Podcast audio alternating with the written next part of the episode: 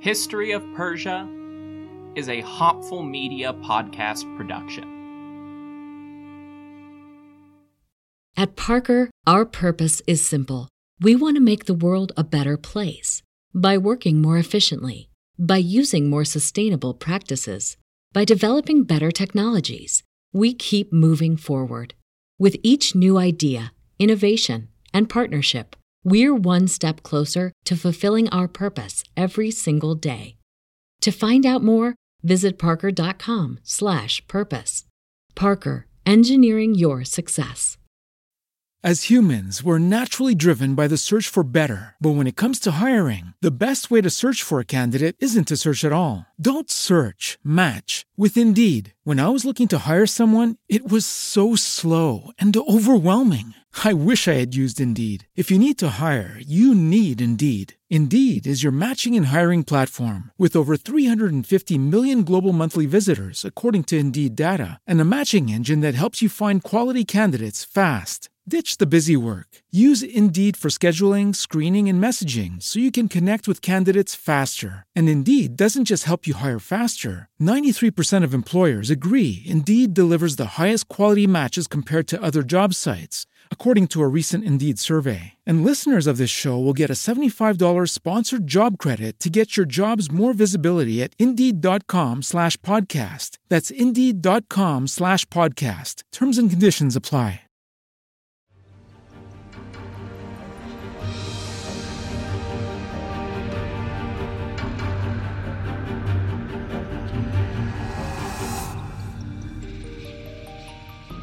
Hello, everyone. Welcome to a special announcement episode of the History of Persia.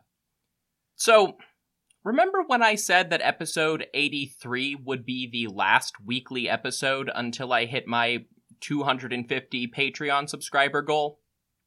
Apparently, I lied because a couple of things snuck up on me.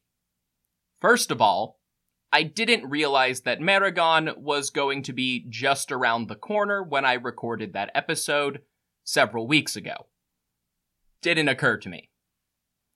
Go listen to the 2022 holiday special if you haven't already. It's all about the Zoroastrian festival of Mithra and the history and mythology of that very important Yazata.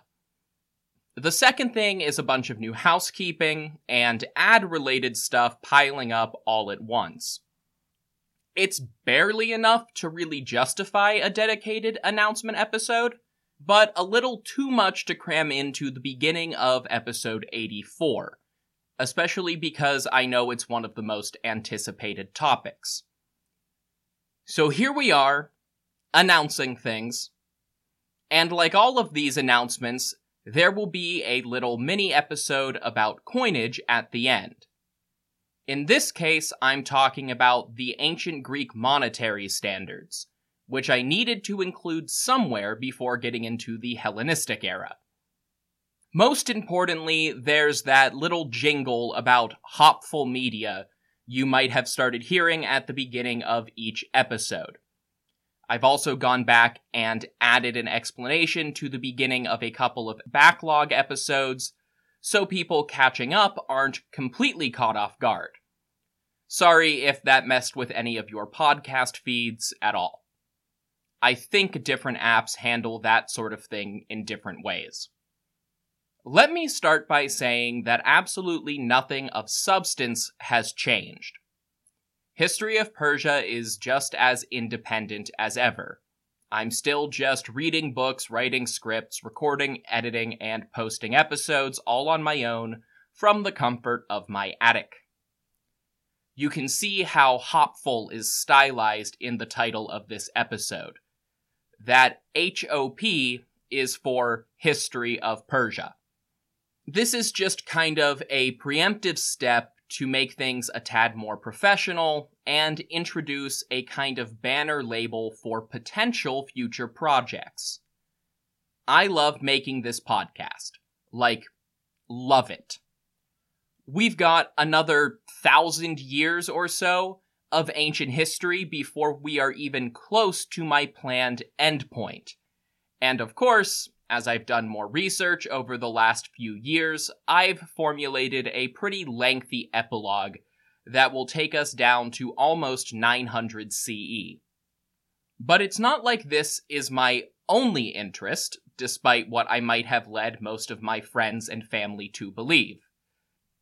I've got lots of other ideas kicking around in my head, including at least one other long running podcast, a couple of mini series, ideas for potential YouTube videos if I ever learn how to do that, books or at least long pieces of writing that might be better to self publish than go through a real publisher, strong opinions about the lore of the Horizon Zero Dawn franchise.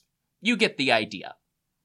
Hopful Media is a way to keep all of that under one roof. It's also one roof that might be a better fit for any sort of expansion that would require boring legal stuff like copyrights, trademarks, and LLC, paying other people. Podcast merchandise seems to have been reasonably well received, and I'd love to expand on that by commissioning actual artists to make more impressive stuff than what I'm capable of on my own. To be perfectly honest, after 136 individual episodes, announcements, and other stuff, I can say with confidence that I despise podcast editing, and would love to outsource that as soon as I can afford it. None of this requires legal structure more than what I've already been doing, but it can help, and is a bit safer financially. Mostly, though, that's all on my end, and not something you need to worry about as listeners. Just maybe things to keep an eye out for. Nothing will change for History of Persia in the foreseeable future, and if something does, you'll get another announcement episode in your feed. So why introduce Hopful Media now? Well, the financial year is coming to an end, and I want to establish the name. But again, that's mostly my problem. More relevant to you as listeners is where it's placed in the episode. Non patrons and King of Anshan subscribers might remember that very annoying rushed blurb I had to insert because Spotify was being screwy with the ads. Well, I asked Spotify and they said it was resolved, so I got rid of the blurb. But they must have realized the glitch was good for business because they no longer count Spotify users when paying out for pre episode ads. As a podcast listener, I find that profoundly irritating because I don't like ads in the middle of the episode very much. As a podcast maker, I find it even more irritating because I do want those downloads to count, but I don't want to change my format. This is the workaround. A little musical cue and a producer credit that serves an actual purpose instead of me spouting nonsense for 10 seconds. By all means, hit that skip button a few times. I actually changed my own settings to more effectively skip ads in 60 second bursts when I'm listening to other shows. 10 out of 10 would recommend. Speaking of ads, that brings us to announcement number two and a little homework assignment for everyone listening at home. Except ad free Patreon subscribers, I guess though I know a few of you personally and would appreciate it if you'd occasionally listen to the regular feed just to help me keep an eye on this thing. I was recently accepted into my hosting service, Anchor's pilot program for automated targeted advertising. It pays a bit better and should add some more variety than just alternating between, hey, you should start a podcast and go see a therapist, for heaven's sake. By now, you might have already started hearing them. These are going to be straight up commercials read by somebody else and possibly selected based on your location when you download or stream the episode. If you want to turn off location services or use a VPN to tell the server you're in some other country, go for it. You should probably be doing that for simple digital security anyway, honestly, totally recommend the VPN thing just to find out what silly ads they're getting in other areas. However, I only have limited control over the ads that Anchor slash Spotify servers are going to slot in here. I went through and excluded all of the categories I know will produce amoral garbage, but if some heinous stuff slips in, please let me know. There's not much I can do if it's just something you don't personally like, but I have no interest in shilling for total bastards at me or message me on social media, shoot an email to historyofpersiapodcast at gmail.com, or just use the contact page on historyofpersiapodcast.com. You can even use the merch store contact page if you want. It all goes to the same place. Again, please help me out by letting me know if terrible people are sneaking onto my platform. Theoretically, you might also start getting two ads after the closing music in each episode. I personally mind that a lot less and know almost everyone stops listening during the closing spiel anyway, so I threw those in there to see what happens. As of yet, I don't even think I have advertisers that accept post roll placement anyway. Moving away from ads, I also want to give a brief update on the podcast merchandise.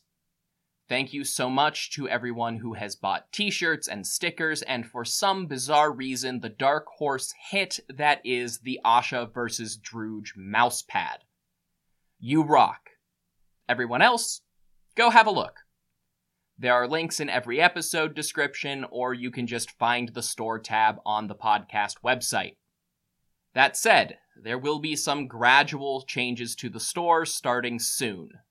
Mostly minor stuff a few new items here, a few adjustments to existing things for the sake of organization and color palette, now that I know what people are into. New items will be posted on social media as I get the designs together, so look out for those. Eventually, I also want to get some Hopful Media branded stuff together too. I just need to commission the actual logo at some point. One last financial thing because that is why I include the coinage stuff in these episodes. Patreon. Now that we are officially caught up on episode releases with this announcement, it's time to get caught up on bonus episodes. Those are going to start rolling out at speed as I get into a new project. Made up stuff about the Achaemenids. There's a ton of historical and modern fiction, ludicrous academic speculation, and media inspired by ancient Persia out there, and I'm gonna talk about all of it. I haven't quite decided if that's going to come out all in a row or alternate with other topics, but even regular listeners will hear about it when it happens because you're going to start seeing bonus trailers in the podcast feed. The next few weeks will probably have a lot of them, but when I get caught up, that will slow down to once a month. That also makes this the perfect time to head to patreon.com slash history of Persia and subscribe if you haven't already. The summer sticker giveaway is officially over, but every new subscriber is one step closer to the 250 person goal that will force me to resume weekly episodes too. Because after episode 84, I am going back to bi weekly, I swear. We're already about two thirds of the way there, and I promise you're going to get real invested in the narrative for a while. I've got episodes written, or at least outlined, to 120, and approximately six of those are non narrative topics. Put another way, we are full steam ahead until we get to Antiochus I, and you're really gonna start wishing it was weekly. And last but not least, before we get to the historical money, just a little bit of state of the pod. I honestly have no idea if any of you care about this stuff. But I always like it when podcasts I listen to include it, so here we go. 1. I just want to thank everyone who has responded so positively to my recent statement of solidarity with the uprising in Iran. It's been genuinely overwhelming, especially to intermittently hear from Iranian listeners in the middle of a revolutionary movement in your country. Just wow. The same thing seems to have earned me some new listeners, which I still have mixed feelings about in context but if people want to start learning about ancient Iran, I'm glad to be of service. So, hello to everyone who started listening around September of 2022. Very belatedly, I'm guessing, but hello. Other state of the pod stuff is pretty basic, mostly just me saying thanks for more things. History of Persia now regularly slips into the top 200 history podcasts in most English speaking countries on Spotify and Apple, and I'm sure other apps that I can't keep track of. Eastern Europe is still the most consistently popular region, and I really want to know who was listening in Antarctica. Seriously, if that's you, let me know. I'm just curious. You guys rule. I love it.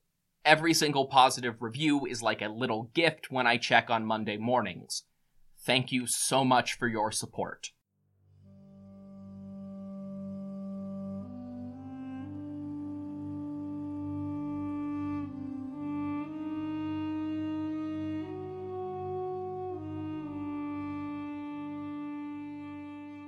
When I was applying to grad school, in just one visit to a prospective department, my roommate and I kept track of all the languages we had been told we needed to learn to study ancient Persia. The final tally came to 27 relevant languages. As somebody overwhelmed by Greek, Latin, and the need to pick up French and German, that was a bit terrifying. Reading mostly dead languages is different from speaking them, but just picking up a new language in any context is daunting. Fortunately, Rosetta Stone is the most trusted language learning program, available on desktop or as an app. It truly immerses you in the language you want to learn. I've had more than a few times where I wished I knew modern Persian. Rosetta Stone has been the trusted expert in language learning for 30 years and built up a catalog of 25 languages to learn, all available through their lifetime membership, which you can get today for 50% off. Not all of them overlap with that list from grad school, but many do. Hebrew, Persian, Latin, German, and Russian, just to name a few. Rosetta Stone has no English translations, always the part I found most frustrating, and instead focuses on long term retention through an intuitive process of working up from simple words to full sentences. Don't put off learning that language. There's no better time than right now to get started. For a very limited time, History of Persia listeners can get Rosetta Stone's lifetime membership for 50% off. Visit rosettastone.com slash today. That's 50% off, unlimited access to 25 language courses for the rest of your life. Redeem your 50% off at rosettastone.com slash today today.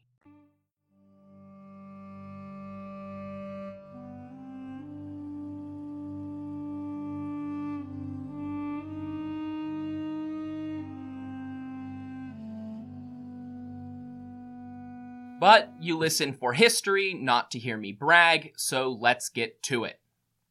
Previous announcement episodes have featured minisodes about coinage minted by the Achaemenid imperial government and the satraps, but they were hardly the only coins in circulation. For the most part, they were only really being used for foreign transactions, especially with the Greeks which meant there was plenty of Greek money floating around too. Officially, darics were minted according to the Babylonian weight standard, with each gold coin weighing roughly one Babylonian shekel, which was actually a unit of weight like ounces or grams before the name became associated with currency in the Levant. The word siglos is literally just the Lydian word in Greek for shekel. Ironically, The Lydian siglos weight standard, which was used for Persian silver coinage, was actually about 2 grams heavier than the Babylonian shekel. But so it goes, and we're going to see a lot of that. Fusing the Lydian and Babylonian weight systems was probably an issue of convenience to create an easy exchange rate between sigloi and darics. As the currency economy developed in the greater Aegean region, there were many different weight standards. Down in Phoenicia, they used their own version of the shekel that was actually a bit heavier, coming in at 14 grams on average. At our current point in the narrative, there weren't many independent Phoenician mints, maybe just one in Tyre, but they are coming. And much like other independent mints in the Western Empire, they were the product of rebellions. Out in their independent colonies, like Carthage, the same weight standard was also in use. Like I said, though, mostly it's the Greeks. From the emergence of coin currency in the late 7th century BCE down to the current point in our narrative, 300 years later, different Greek cities employed at least 10 different official systems of weight. This was a byproduct of all of the Greek polis governing independently, with different governments using slightly different definitions for the same terminology. Initially, all of this, from Babylon to Italy, was the result of literal weights, like heavy blocks cast from bronze or carved from stone, to ensure that everyone in the market was valuing products by the same rules. When coinage developed, each denomination of currency was minted according to the local weight standards. Because what else were they going to use? However, Greece was still pretty small in the grand scheme of things, and it was convenient to use the same system as your immediate neighbors, so a few standards dominated regionally. The very early ones were the Achaean and Aeginetan standards. Achaea was the region on the north side of the Peloponnese, famed for its prominence in the story of the Trojan War. In the earliest Greek literature, like the Iliad, Achaean was even a blanket name for all Greeks. But that was pre coinage times. By the time currency really got going, it was the Aeginetans who were the most popular. Aegina was that little island in the Saronic Gulf that was constantly at war with Athens. In the late 6th and early 5th centuries, their standard was the primary option for mainland Greece. Around the same time, Miletus developed its own weight standards on our side of the Aegean, and as the most powerful Ionian city with lots of colonies, their version dominated the Greek cities of the early Persian Empire. They weren't alone, of course. Large or isolated islands like Samos and Thasos had their own versions. However, the most important in the long run was Chios by way of Rhodes. The Chian standard was introduced around the same time as the Milesian standard, but took longer to spread its wings. Right around the current point in our podcast narrative, possibly as a consequence of some wars we're about to fight, the Chian standard was adopted by the island of Rhodes. Over the following decades, Rhodes started reducing the weight of its coins, ultimately arriving at what historians call a Rhodian standard, which eventually became the most popular among Anatolian Greeks. But let's rewind a little bit, because before that could happen, you had Athens, with vast silver mines and imperial ambitions. The Athenians developed their own rules, the Attic Standard, named for their home country in Attica. Over time, as practical concerns about the value of currency versus the literal weight of objects became different, the currency weight and the physical weight took on slightly different definitions, even though the terminology remained the same for both. Think British pounds. You're not going to go to London today and get a coin that weighs a full pound with Charles III's face on it. As the Athenians started to dominate everyone through the Delian League, the Attic Standard became the most popular by far. And because it was popular and associated with power, it was also very reliable, favored by merchants all over the Aegean and beyond the Attic standard was so successful that it that it was eventually favored by a certain King Alexander III of Macedon and his successors, who employed it all over their territory, creating an almost universal Greek system of currency. Almost because Egypt has to be special. We'll get there when we get there. For now, I want to explain how Greek currency was divvied up, because it's only going to get more relevant. And I am tired of dancing around the names of their many, many denominations. The Greeks didn't use the shekel, but they did adopt a version of the Near Eastern weight system. In Phoenicia and Mesopotamia, the heaviest level was a talent, equivalent to 60 mina, which in turn were equivalent to 60 shekels. The Greeks used talents and mina too, though their talent was usually heavier. Typically, when talking about talents from Persia, I've converted based on the Babylonian standard, just FYI. In Greece, one mina was 100 drachmae, and each drachmae was six obols. Systems varied over time, but this is the general idea.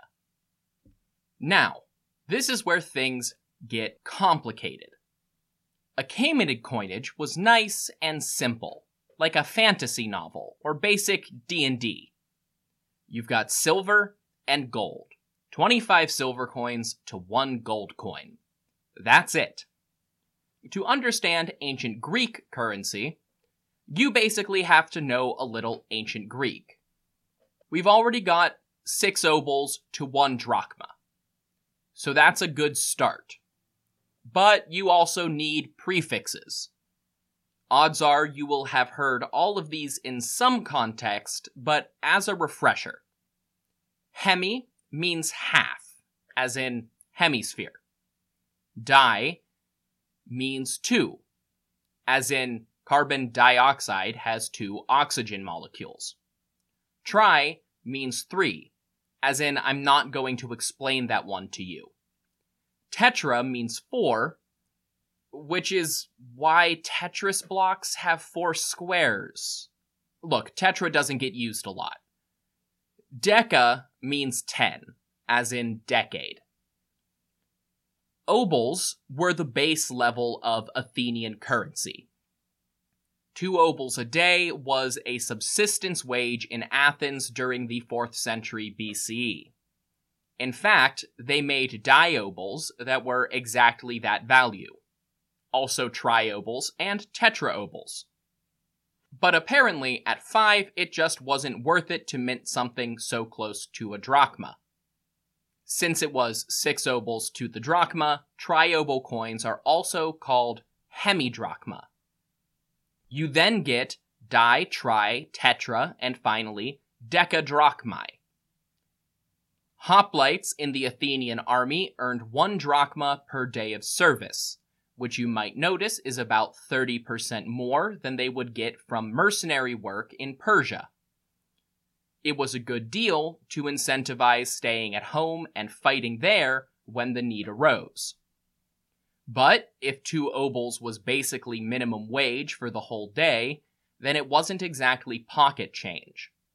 So the Athenians also minted smaller coins called tetartamoria, which literally means one quarter part, as in one quarter of an obol. You could kinda sorta see that as an equivalent word to the American quarter, as in a quarter dollar. So you had Tetartamorion coins, but also Hemi Tetartamoria and Tri Tetartamoria to make change when you went to the market and spent your obols. There were also hemi-obols instead of di-tetrartemoria for whatever reason. All of these were minted in silver, mostly because the Greeks only had limited access to gold mines when they developed their currency system. However, once more gold did get into circulation, it was only really used for the most valuable coins of all. Sort of. It depends on context. The last Greek coin type of any note is the stater, which literally just means weight. The name actually seems to be another adaptation of the shekel, specifically the Phoenician version. Since they all hovered around 17 grams, and the Phoenicians were the big trade power before Greece. Early Greek coins in that weight range were minted in silver, but not very common, at least not under the name stater. The Corinthian silver stater was basically identical to the Athenian tetradrachma. Once gold entered the picture, it's another story. Because gold was so valuable, golden coins in the Greek world were usually called staters as a matter of course, even though they tended to be half the weight of silver coins going by the same name. The golden stater was probably invented in Macedon, because they had more gold mines from an early point. Even at just 8.5 grams of gold, staters were wildly valuable, mostly used for state accounting purposes and major transactions, like public building projects or constructing a small fleet of ships.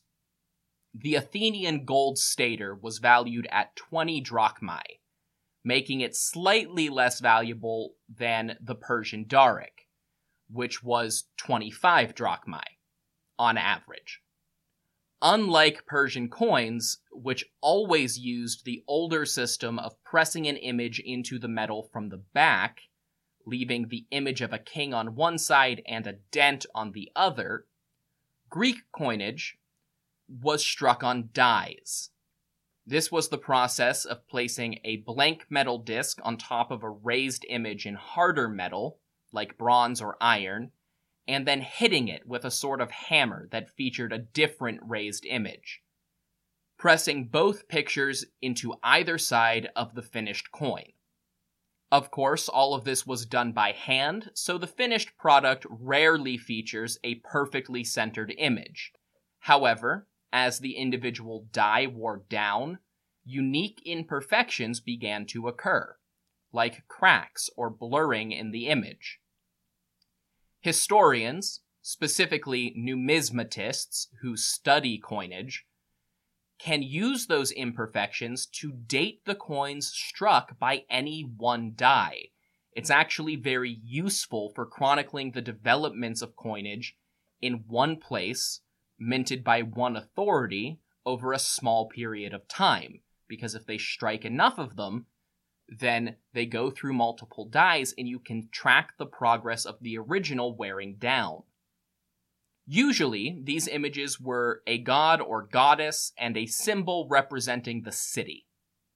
But beginning in the late 5th century, local rulers, especially satraps, Persian governors, tyrants, and kings, started putting their own faces on their coins. Obviously, that was a very long lasting tradition since we're still doing it today in many countries, and still with the same basic technology, just automated. Once again, I'm looking at you, King Charles. But that just about does it for Greek coinage for the time being. Next week, the podcast returns to normal episodes with the March of the 10,000. Until then, if you want more information about this podcast, go to historyofpersiapodcast.com. That's where you'll find things like my bio, the bibliography, podcast merchandise, and the Achaemenid family tree. You'll also find the support page where you can help out this project financially. That includes one time donations, affiliate links, and most importantly, Patreon. also found at patreon.com slash history of Persia. Patreon offers a monthly subscription where you get access to things like bonus episodes, merchandise, discounts, ad-free listening, and reading recommendations. Subscription tiers range from just $1 to 20 and do a lot to keep the lights on. You don't have to spend money to support me though. You can also do that by leaving a review on your podcast platform of choice, and most importantly of all, telling other people to listen. Independent podcasts live or die by word of mouth, so tell your friends, tell your family, and share on social media. You can find me at History of Persia on Twitter or History of Persia Podcast on Facebook and Instagram. Until the next time, thank you all so much for listening to History of Persia.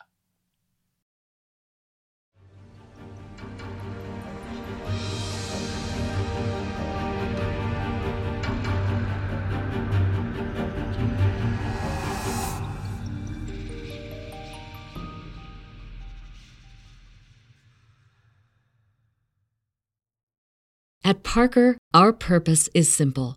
We want to make the world a better place by working more efficiently, by using more sustainable practices, by developing better technologies. We keep moving forward. With each new idea, innovation, and partnership, we're one step closer to fulfilling our purpose every single day. To find out more, visit parker.com/purpose. Parker, engineering your success. As humans, we're naturally driven by the search for better. But when it comes to hiring, the best way to search for a candidate isn't to search at all. Don't search, match with Indeed. When I was looking to hire someone, it was so slow and overwhelming.